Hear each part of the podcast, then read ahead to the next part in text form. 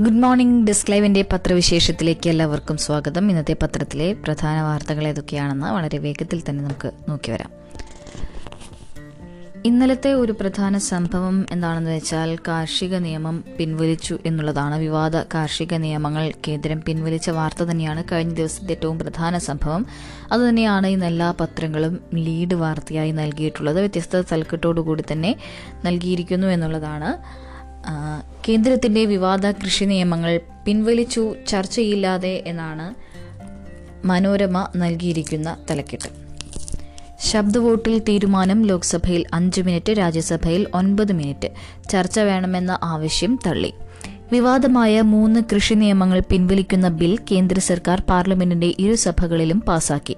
ചർച്ച വേണമെന്ന പ്രതിപക്ഷ ആവശ്യം തള്ളി. ശബ്ദ വോട്ടോടെ ലോക്സഭ അഞ്ച് മിനിറ്റിലും രാജ്യസഭ ഒൻപത് മിനിറ്റിലും ബിൽ പാസാക്കി. ഒരു വർഷമായി പ്രക്ഷോഭം നടത്തുന്ന കർഷകരുടെ മുഖ്യ ആവശ്യമാണ് യാഥാർത്ഥ്യമായത്. ചർച്ചയ്ക്ക് തയ്യാറാകാത്തതിനെതിരെ കോൺഗ്രസ് ഉൾപ്പെടെ ഉൾപ്പെടെയുള്ള പ്രതിപക്ഷ കക്ഷികൾ ഉയർത്തിയ ബഹളത്തിൽ ഉച്ചയ്ക്ക് ശേഷം ഇരുസഭകളും പിരിഞ്ഞു. രാവിലെ പതിനൊന്നിന് ലോക്സഭയിലെ ചോദ്യോത്തരവേള പ്രതിപക്ഷ ബഹളത്തിൽ മുങ്ങി. സഭയിലെത്തിയ പ്രധാനമന്ത്രി നരേന്ദ്രമോദിയെ ഭരണപക്ഷം ആവേശത്തോടെ എതിരേറ്റപ്പോൾ പ്രതിപക്ഷം ജയ് കിസാൻ മുദ്രാവാക്യം വിളിച്ചു. നിർത്തിവെച്ച സഭ പന്ത്രണ്ടിന് ചേർന്നപ്പോൾ കൃഷിമന്ത്രി നരേന്ദ്രസിംഗ് തോമർ ബിൽ അവതരിപ്പിച്ചു. ഭരണപക്ഷത്തിനും പ്രതിപക്ഷത്തിനും ഏകാഭിപ്രായമായതിനാൽ ചർച്ച ആവശ്യമില്ലെന്ന് അദ്ദേഹം വാദിച്ചു. നിയമങ്ങൾ കൊണ്ടുവരാനും പിൻവലിക്കാനുമുണ്ടായ സാഹചര്യങ്ങൾ ചർച്ച ചെയ്യണമെന്നായിരുന്നു പ്രതിപക്ഷ നിലപാട്.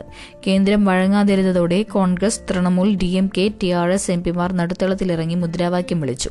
സഭ നിർത്തിവെച്ച് വിഷയം ചർച്ച ചെയ്യണമെന്നാവശ്യപ്പെട്ട് T N Prathapan Manickam Tagore T R Balu എന്നിവർ നൽകിയ അടിയന്തര പ്രമേയ നോട്ടീസ് സഭ നിയന്ത്രിച്ച രാജേന്ദ്ര അഗർവാൾ അനുവദിച്ചില്ല. പ്രതിപക്ഷ ബഹളത്തിനിടെ ബിൽ പാസാക്കുകയും ചെയ്തു. ഉച്ചയ്ക്ക് രണ്ടിന് രാജ്യസഭയിലും ബിൽ പാസാക്കി. സഭ നിർത്തിവെച്ച് വിഷയം ചർച്ച ചെയ്യണമെന്നാവശ്യപ്പെട്ട് വി ശിവദാസൻ ബിനോയ് വിശ്വം എന്നിവർ നൽകിയ അടിയന്തര പ്രമേയ നോട്ടീസ് പരിഗണിച്ചില്ല. കഴിഞ്ഞ സമ്മേളനത്തിലെ പ്രതിഷേധം ബിനോയ് വിശ്വം എളമരം തുടങ്ങിയ തുടങ്ങി പന്ത്രണ്ട് എം പിമാർക്ക് സസ്പെൻഷൻ. ഇൻഷുറൻസ് ബിൽ പാസാക്കുന്നതിനെതിരെ കഴിഞ്ഞ സമ്മേളനത്തിന്റെ അവസാന ദിനം രാജ്യസഭയിൽ പ്രതിഷേധിച്ച ഇളമരം കരീം ബിനോയ് വിശ്വം എന്നിവരടക്കം പന്ത്രണ്ട് പ്രതിപക്ഷ എം പിമാർക്ക് സസ്പെൻഷൻ. ഈ സമ്മേളനത്തിന്റെ ഇനിയുള്ള ദിവസങ്ങളിലേക്കാണ് ഇവരെ സസ്പെൻഡ് ചെയ്തത്. കോൺഗ്രസിന്റെ ആറും തൃണമൂലിന്റെയും ശിവസേനയുടെയും രണ്ട് വീതവും എം പിമാർ നടപടി നേരിട്ടു. രാജ്യസഭയുടെ ചരിത്രത്തിൽ ഇത്രയും പേർക്കെതിരെ നടപടി ആദ്യമായാണ്.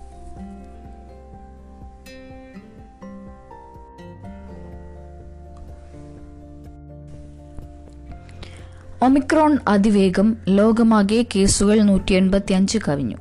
കൊറോണ വൈറസിന്റെ പുതിയ വകഭേദമായ ഒമിക്രോണിന് വളരെ ഉയർന്ന വ്യാപനശേഷിയുണ്ടെന്ന് ലോകാരോഗ്യ സംഘടന അറിയിച്ചു. എന്നാൽ ഇതുവരെ മരണം റിപ്പോർട്ട് ചെയ്തിട്ടില്ല. പതിനെട്ട് രാജ്യങ്ങളിലായി കേസുകൾ നൂറ്റി എൺപത്തിയഞ്ച് കവിഞ്ഞു. ദക്ഷിണാഫ്രിക്കയിലാണ് ഏറ്റവും കൂടുതൽ നൂറ്റിപ്പത്ത്. പോർച്ചുഗലിൽ ഫുട്ബോൾ ക്ലബിലെ പതിമൂന്ന് പേർക്കും സ്കോട്ട്ലൻഡിൽ വിദേശയാത്ര നടത്തിയിട്ടില്ലാത്ത ആറ് പേർക്കും ഒമിക്രോൺ സ്ഥിരീകരിച്ചു. ഇസ്രായേലിനു പിന്നാലെ ജപ്പാനും മൊറോക്കോയും വിദേശികളെ വിലക്കി അതിർത്തി അടച്ചു. ഓസ്ട്രേലിയ വിമാന വിലക്ക് ഡിസംബർ പതിനഞ്ച് വരെ നീട്ടി. ഇന്തോനേഷ്യ ഹോങ്കോങ്ങിൽ നിന്നുള്ള യാത്രക്കാരെയും വിലക്കി. ബംഗളൂരുവിലും മുംബൈയിലും ഓരോ സാമ്പിൾ തുടർ പരിശോധനയ്ക്ക്. ദക്ഷിണാഫ്രിക്കയിൽ നിന്നെത്തിയ ശേഷം കോവിഡ് സ്ഥിരീകരിച്ച രണ്ടുപേരുടെ സാമ്പിൾ തുടർ പരിശോധനയ്ക്ക് അയച്ചു. കഴിഞ്ഞ ദിവസം ബംഗളൂരുവിലെത്തിയ ശേഷം കോവിഡ് സ്ഥിരീകരിച്ച രണ്ടുപേരിൽ ഒരാൾക്ക് ഡെൽറ്റ വകഭേദമല്ല ബാധിച്ചതെന്ന് കർണാടക അറിയിച്ചു.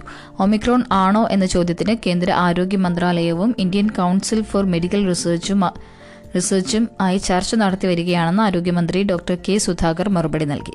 സമ്പർക്ക പട്ടികയിലുള്ളവരെ നിരീക്ഷണത്തിലാക്കി. ദക്ഷിണാഫ്രിക്കയിൽ നിന്ന് ഇരുപത്തിനാലിന് ഡൽഹി വഴി മുംബൈയിലെത്തിയ ഡോംവില്ലി സ്വദേശി കോവിഡ് പോസിറ്റീവ് ആണെങ്കിലും ഒമിക്രോൺ ആണെന്ന് സ്ഥിരീകരിച്ചിട്ടില്ല. വിദേശത്ത് നിന്ന് നേരത്തെ എത്തിയവരുടെയും യാത്രാ പശ്ചാത്തലം പരിശോധിക്കാൻ കേന്ദ്ര ആരോഗ്യ മന്ത്രാലയം സംസ്ഥാന സർക്കാരുകളോട് ആവശ്യപ്പെട്ടു. വാക്സിൻ എടുക്കാത്ത അധ്യാപകർക്കെതിരെ കർശന നടപടി വരുന്നു. കോവിഡ് വാക്സിൻ എടുക്കാത്ത അധ്യാപകർക്കെതിരെ കർശന നടപടിയെടുക്കാൻ വിദ്യാഭ്യാസ വകുപ്പ് തീരുമാനിച്ചു. ആരോഗ്യ പ്രശ്നങ്ങളുടെ പേരിൽ വാക്സിൻ എടുക്കാത്തവരെ പരിശോധിക്കാൻ മെഡിക്കൽ ബോർഡ് രൂപീകരിക്കും.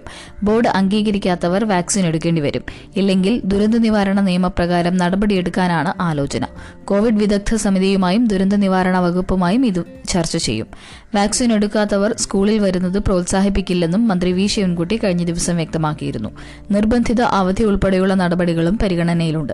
അതേസമയം ദുരന്ത നിവാരണ നിയമപ്രകാരം നടപടിയെടുക്കാനുള്ള നിർദ്ദേശം നിയമപരമായി നിലനിൽക്കുമോ എന്ന ആശങ്ക വിദ്യാഭ്യാസ വകുപ്പിനുണ്ട്. സർക്കാർ ഉദ്യോഗസ്ഥരും അധ്യാപകരും വാക്സിൻ നിർബന്ധമായി എടുക്കണമെന്ന ഉത്തരവുണ്ടെങ്കിലേ അത് ലഘു ലംഘിക്കുന്നവർക്കെതിരെ ദുരന്ത നിവാരണ നിയമപ്രകാരം നടപടി സ്വീകരിക്കാനാവൂ.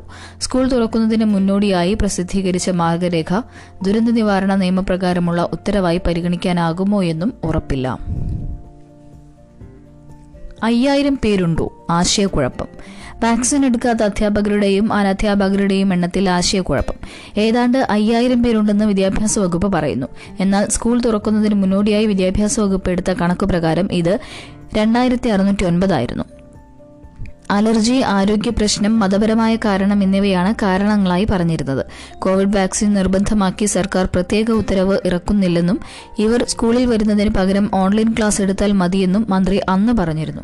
അതിനുശേഷം എണ്ണം കൂടിയത് എങ്ങനെയെന്ന് വ്യക്തമല്ല. കോൺഗ്രസിൽ പോര് യു ഡി എഫ് യോഗത്തിൽ ഉമ്മൻചാണ്ടിയും രമേശും പങ്കെടുത്തില്ല. മുതിർന്ന നേതാക്കളായ ഉമ്മൻചാണ്ടിയും രമേശ് ചെന്നിത്തലയും യു ഡി എഫ് നേതൃയോഗത്തിൽ നിന്ന് വിട്ടുനിന്നു. ഇരുവരും തലസ്ഥാനത്തുണ്ടായിട്ടും മുന്നണി നേതൃയോഗത്തിനെത്തിയില്ല. മുൻ പ്രസിഡന്റുമാരായ മുല്ലപ്പള്ളി രാമചന്ദ്രനും കെ മുരളീധരനും എത്തിയില്ല.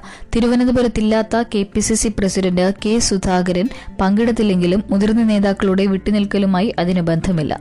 പുതിയ നേതൃത്വം ഏകപക്ഷീയമായി നീങ്ങുന്നുവെന്നാണ് മുതിർന്ന നേതാക്കളുടെ ആക്ഷേപം. ഇരു നേതാക്കളും പരസ്പരം ആലോചിച്ചാണ് യോഗത്തിൽ നിന്ന് മാറി നിന്നത്.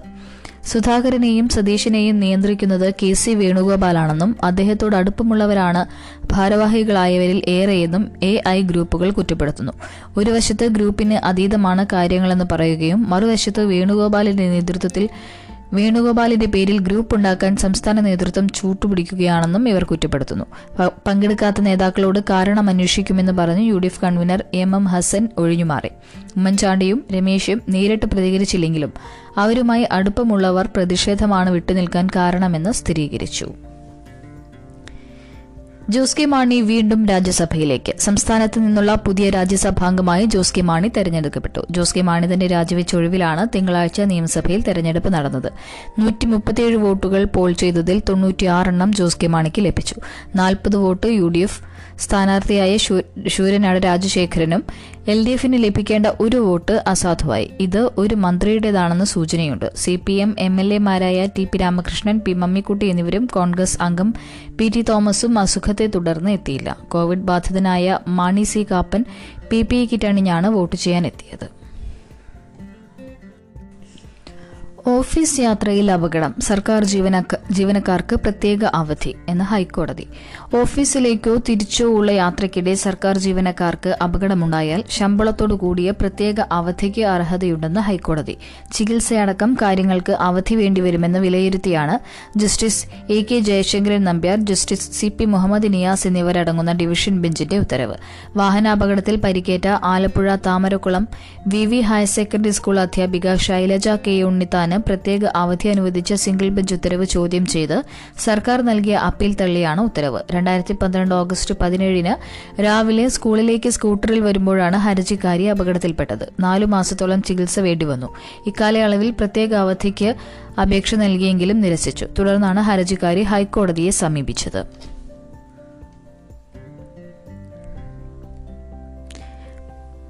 പുതിയ ന്യൂനമർദ്ദത്തിന് സാധ്യത വിവിധ ജില്ലകളിൽ ഇന്ന് യെല്ലോ അലർട്ട്.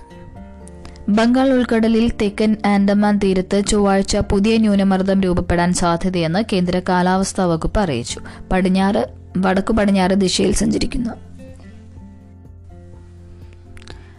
പടിഞ്ഞാറ് വടക്കു പടിഞ്ഞാറ് ദിശയിൽ സഞ്ചരിക്കുന്ന ന്യൂനമർദ്ദം തുടർന്നുള്ള നാൽപ്പത്തെട്ട് മണിക്കൂറിൽ തെക്ക് കിഴക്കൻ ബംഗാൾ ഉൾക്കടലിൽ പ്രവേശിച്ച് തീവ്ര ന്യൂനമർദ്ദമായി ശക്തി പ്രാപിക്കാൻ സാധ്യതയുണ്ട്.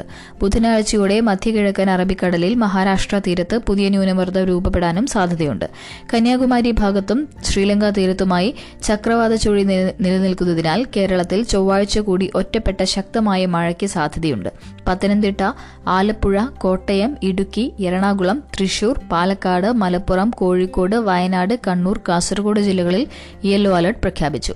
ചില ജില്ലകളിൽ യെല്ലോ അലർട്ട് ആണെങ്കിലും മലയോര മേഖലകളിൽ ഒറ്റപ്പെട്ട ശക്തമായ ഇടിയോടുകൂടിയ മഴയ്ക്ക് സാധ്യതയുണ്ട്. അതിനാൽ കഴിഞ്ഞ ദിവസങ്ങളിൽ ശക്തമായ മഴ ലഭിച്ച മലയോര പ്രദേശങ്ങളിൽ ഓറഞ്ച് അലർട്ടിന് സമാനമായ ജാഗ്രത പാലിക്കണമെന്ന് കാലാവസ്ഥാ വകുപ്പ് അറിയിച്ചു. കസ്തൂരി രംഗൻ റിപ്പോർട്ട് കേരളവുമായി ഡിസംബർ മൂന്നിന് ചർച്ച. കസ്തൂരി രംഗൻ റിപ്പോർട്ടിന്റെ അടിസ്ഥാനത്തിൽ ഭേദഗതികളോടെ അന്തിമ വിജ്ഞാപനം പുറപ്പെടുവിക്കുന്നതിന് സർക്കാർ ശ്രമിക്കുന്നുവെന്ന് കേന്ദ്ര വനം പരിസ്ഥിതി മന്ത്രി ഭൂപേന്ദർ യാദവ്. ലോക്സഭയിൽ ഡീൻ കുര്യാക്കോസ് എംപിയുടെ ചോദ്യത്തിന് നൽകിയ മറുപടിയിലാണ് ഇക്കാര്യം വ്യക്തമാക്കിയത്. രണ്ടായിരത്തി പതിനെട്ട് ഒക്ടോബർ മൂന്നിന് പുനഃപ്രസിദ്ധീകരിച്ച കരട് വിജ്ഞാപനത്തിന്റെ കാലാവധി ഡിസംബർ മുപ്പത്തിയൊന്നിന് അവസാനിക്കും. കേരളം ഉൾപ്പെടെയുള്ള സംസ്ഥാനങ്ങളുമായി രണ്ടായിരത്തി പത്തൊൻപത് ഫെബ്രുവരി പതിനഞ്ച് രണ്ടായിരത്തി ഇരുപത് മെയ് ഇരുപത്തിയൊന്ന് രണ്ടായിരത്തി ഇരുപത് ജൂലൈ ഒൻപത് പത്ത് രണ്ടായിരത്തി ഇരുപത്തിയൊന്ന് ഒക്ടോബർ അഞ്ച് എന്നീ ദിവസങ്ങളിൽ അന്തിമ വിജ്ഞാപനത്തിനായുള്ള ചർച്ചകൾ നടന്നിട്ടുണ്ട്. എല്ലാ സംസ്ഥാനങ്ങളുടെയും അഭിപ്രായ സമന്വയത്തിലൂടെ അന്തിമ വിജ്ഞാപനത്തിന് ശ്രമിക്കുന്നതോടൊപ്പം കരട് വിജ്ഞാപനത്തിലെ ഇ എസ് എ പ്രദേശങ്ങളിലെ നിബന്ധനകൾ നിലനിൽക്കുമെന്നും മന്ത്രി മറുപടി നൽകി. തുടർന്ന് മന്ത്രിയുമായി ഡീൻ കുര്യാക്കോസ് നടത്തിയ ചർച്ചയിൽ ഡിസംബർ മൂന്നിന് കേരളത്തിന്റെ അഭിപ്രായങ്ങൾ തേടിയുള്ള അവസാനവട്ട ചർച്ചകൾ നടക്കുമെന്നും മന്ത്രി അറിയിച്ചു. സെൻട്രൽ ബാങ്ക് ഡിജിറ്റൽ കറൻസി പ്രാബല്യത്തിൽ കൊണ്ടുവരുന്നത് പരിഗണനയിൽ. രാജ്യത്ത് സെൻട്രൽ ബാങ്ക് ഡിജിറ്റൽ കറൻസി പ്രാബല്യത്തിൽ കൊണ്ടുവരുന്നത് പരിഗണനയിലെന്ന് കേന്ദ്ര ധനമന്ത്രാലയം. ഡിജിറ്റൽ കറൻസികളെ ബാങ്ക് നോട്ടുകളായി പരിഗണിക്കാൻ റിസർവ് ബാങ്ക് കഴിഞ്ഞ ഒക്ടോബറിൽ അപേക്ഷ സമർപ്പിച്ചിരുന്നു. സെൻട്രൽ ബാങ്ക് ഡിജിറ്റൽ കറൻസി എന്ന പേരിൽ ഡിജിറ്റൽ അഥവാ വെർച്വൽ കറൻസികൾ ഇറക്കുന്നതിനുള്ള നടപടികൾ റിസർവ് ബാങ്കിന്റെ നേതൃത്വത്തിൽ ആരംഭിച്ചതായി reserve bank governor Shaktikanta Das പറഞ്ഞിരുന്നു. ഡി സി ബി സിയുടെ ആദ്യഘട്ട ടെസ്റ്റിംഗ് പ്രോഗ്രാം ഡിസംബറിൽ ആരംഭിക്കും. ഇതിന്റെ ഭാഗമായാണ് ബാങ്ക് നോട്ടുകളുടെ നിർവചനത്തിൽ ഡിജിറ്റൽ കറൻസികളെയും ഉൾപ്പെടുത്തണമെന്ന ആവശ്യം റിസർവ് ബാങ്ക് മുന്നോട്ട് വയ്ക്കുന്നത്. അടൂർ പ്രകാശ് എം പിയുടെ ചോദ്യങ്ങൾക്കാണ് ലോക്സഭയിൽ ധനവകുപ്പ് സഹമന്ത്രി പങ്കജ് ചൌധരി മറുപടി നൽകിയത്. ഡിജിറ്റൽ കറൻസികൾ പ്രാബല്യത്തിൽ വരുന്നതോടെ ആളുകൾ കറൻസി നോട്ടുകളെ ആശ്രയിക്കുന്നത് കുറയുന്നതിനോടൊപ്പം പണമിടപാടുകളുടെ വിനിമയ ചെലവ് കുറയുകയും പണമിടപാടുകൾ കൂടുതൽ കരുത്തുറ്റതാകുകയും ചെയ്യുമെന്ന് പങ്കജ് ചൌധരി മറുപടി നൽകി. സ്വകാര്യ ക്രിപ്റ്റോ കറൻസി ഇടപാടുകൾ നിയന്ത്രിക്കുന്നതിനായി റിസർവ് ബാങ്കിന്റെയും ധനമന്ത്രാലയത്തിന്റെയും സെക്യൂരിറ്റി ആൻഡ് എക്സ്ചേഞ്ച് ബോർഡിന്റെയും ഉദ്യോഗസ്ഥർ പ്രധാനമന്ത്രിയുടെ നേതൃത്വത്തിൽ ഈ മാസം ആദ്യം ഉന്നതതല യോഗം ചേർന്നിരുന്നു. ബിറ്റ്കോയിൻ കറൻസിയായി അംഗീകരിക്കില്ല എന്ന് മന്ത്രി. ബിറ്റ്കോയിൻ ഇന്ത്യയിൽ കറൻസിയായി അംഗീകരിക്കില്ലെന്ന് ധനമന്ത്രി നിർമ്മല സീതാരാമൻ ലോക്സഭയിൽ അറിയിച്ചു. ക്രിപ്റ്റോ കറൻസി ഔദ്യോഗിക ഡിജിറ്റൽ കറൻസി നിയന്ത്രണ ബിൽ നടപ്പ് നടപ്പ് പാർലമെന്റ് സമ്മേളനത്തിൽ അവതരിപ്പിക്കാനിരിക്കെയാണ് ഈ വിശദീകരണം. ഏതാനും സ്വകാര്യ ക്രിപ്റ്റോ കറൻസികൾ നിരോധിക്കാനും ഔദ്യോഗിക ഡിജിറ്റൽ കറൻസി അനുവദിക്കാനുമാണ് സർക്കാർ നീക്കം. ബിറ്റ്കോയിൻ ഇടപാടുകളുടെ ഡാറ്റ സർക്കാർ ശേഖരിക്കുന്നില്ലെന്നും മന്ത്രി വിശദീകരിച്ചു.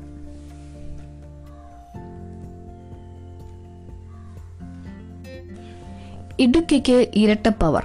രാജ്യത്തെ ഏറ്റവും വലിയ ജലവൈദ്യുത നിലയങ്ങളിലേക്ക് ഇടുക്കിയും. ഈ ലക്ഷ്യത്തോടെയുള്ള ഇടുക്കി സുവർണ ജൂബിലി എക്സ്റ്റൻഷൻ പദ്ധതിയുടെ സാധ്യതാ പഠന റിപ്പോർട്ട് സർക്കാരിന് സമർപ്പിച്ചു. എണ്ണൂറ് മെഗാവാട്ട് അധിക വൈദ്യുതി ഉൽപ്പാദിപ്പിച്ച് ആകെ ഉൽപാദനം ആയിരത്തി അഞ്ഞൂറ്റി എൺപത് മെഗാവാട്ട് ആക്കും ഇതോടെ രാജ്യത്തെ ഏറ്റവും ശേഷിയുള്ള ജലവൈദ്യുത നിലയങ്ങളിലൊന്നാകും ഇടുക്കി. രണ്ടായിരത്തി ഇരുപത്തിമൂന്നിൽ ആരംഭിച്ച് അഞ്ചു വർഷം കൊണ്ട് പൂർത്തിയാക്കാനാണ് ബോർഡ് ഉദ്ദേശിക്കുന്നത്. പ്രതീക്ഷിത ചെലവ് രണ്ടായിരത്തി അറുന്നൂറ്റി അറുപത്തി ഒൻപത് പോയിന്റ് ആറ് ഏഴ് കോടി രൂപ. രണ്ടായിരത്തി നാനൂറ് മെഗാവാട്ട് ശേഷിയുള്ള തെഹരി പ്രോജക്റ്റാണ് ഇന്ത്യയിലെ ഏറ്റവും വലിയ ജലവൈദ്യുത പദ്ധതി. പദ്ധതി ഇങ്ങനെയാണ് സംഭരണിയിൽ നിന്ന് കുളമാവ് ഭാഗത്തെ തുരങ്കം വഴി ജലം പവർ ഹൌസിൽ എത്തിച്ച് വൈദ്യുതി ഉൽപ്പാദിപ്പിക്കും. തുരങ്കവും പവർ ഹൌസും ഏറ്റവും പുതിയ സാങ്കേതിക വിദ്യ ഉപയോഗിച്ചാകും നിർമ്മിക്കുക. പരിസ്ഥിതി ആഘാതം നാമമാത്രമാകും. ഇരുന്നൂറ് മെഗാവാട്ടിന്റെ നാല് ജനറേറ്ററാകും സ്ഥാപിക്കുക. രണ്ട് നിലയത്തിലും കൂടി പീക്ക് സമയത്ത് നാല് മണിക്കൂർ അധികം വൈദ്യുതി ഉൽപ്പാദിപ്പിക്കാനാകും. പി എസ് സി പരീക്ഷകൾക്ക് പതിനഞ്ച് മിനിറ്റ് അധിക സമയം ഫെബ്രുവരി മുതൽ നടപ്പാക്കും. പി എസ് സി നടത്തുന്ന O R O M R online പരീക്ഷകൾക്ക് പതിനഞ്ച് മിനിറ്റ് അധികം അനുവദിക്കും. രണ്ടായിരത്തി ഇരുപത്തിരണ്ട് ഫെബ്രുവരി ഒന്ന് മുതൽ നടത്തുന്ന പ്രാഥമിക പരീക്ഷ ഒഴികെയുള്ളവയ്ക്കാണ് തൊണ്ണൂറ് മിനിറ്റായി സമയം ദീർഘിപ്പിക്കുന്നത്. പ്രാഥമിക പരീക്ഷയ്ക്ക് നിലവിലെ രീതിയിൽ എഴുപത്തിയഞ്ച് മിനിറ്റ് മാത്രമേ അനുവദിക്കൂ. പരീക്ഷയ്ക്കുള്ള ചോദ്യശൈലിയിൽ ഈയിടെ പി എസ് സി മാറ്റം വരുത്തിയിരുന്നു. നേരിട്ടുള്ള ചോദ്യങ്ങൾക്ക് പകരം പ്രസ്താവനകൾ നൽകി അവ വിലയിരുത്തി ഉത്തരം കണ്ടെത്തുന്ന രീതിയിലേക്കാണ് മാറിയത്.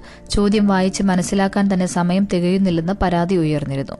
ഉദ്യോഗാർത്ഥികളുടെ വിദ്യാർത്ഥികളുടെ പ്രതികരണങ്ങൾ സഹിതം മാതൃഭൂമി തൊഴിൽ വാർത്ത ഇക്കാര്യം റിപ്പോർട്ട് ചെയ്തു. ചോദ്യശൈലിയിലെ മാറ്റം തിങ്കളാഴ്ചത്തെ കമ്മീഷൻ യോഗത്തിൽ ചർച്ചയായി.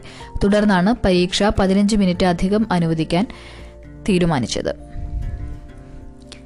Parag Agrawal Twitter CEO. Indian വംശജൻ Parag Agrawal ട്വിറ്ററിന്റെ പുതിയ സിഇഒ ആയി ചുമതലയേറ്റു. കമ്പനിയുടെ സഹസ്ഥാപകൻ കൂടിയായ ജാക്ക് ഡൂസി തിങ്കളാഴ്ച സിഇഒ സ്ഥാനം ഒഴിഞ്ഞു ബോംബെ ഐ ഐ ടിയിലും സ്റ്റാൻഫോർഡിലും പഠിച്ച പരാഗിനെ ബോർഡ് അംഗങ്ങൾ ഏകപക്ഷീയമായി തെരഞ്ഞെടുക്കുകയായിരുന്നു. രണ്ടായിരത്തി പത്തിലാണ് പരാഗ് ട്വിറ്ററിൽ ചേരുന്നത്. അന്ന് കമ്പനിയിൽ ആയിരത്തിൽ താഴെ മാത്രം ജീവനക്കാരെ ഉണ്ടായിരുന്നുള്ളൂ. സഹസ്ഥാപകൻ മുതൽ സിഇഒ വരെയുള്ള പതിനാറ് കൊല്ലം നീണ്ട സേവനത്തിന് ശേഷം കമ്പനി വിടാൻ തീരുമാനിച്ചെന്ന് ഡോസി ട്വിറ്ററിൽ കുറിച്ചു. ഞായറാഴ്ച ഞാൻ ട്വിറ്ററിനെ സ്നേഹിക്കുന്നു എന്ന് അദ്ദേഹം ട്വീറ്റ് ചെയ്തിരുന്നു. മെസ്സിക്ക് ബാലൻഡിയോർ. കഴിഞ്ഞ വർഷത്തെ മികച്ച ഫുട്ബോൾ താരത്തിനുള്ള ബാലൻഡിയോർ പുരസ്കാരം അർജന്റീന മുന്നേറ്റ നിര താരം ലയണൽ മെസ്സിക്ക്.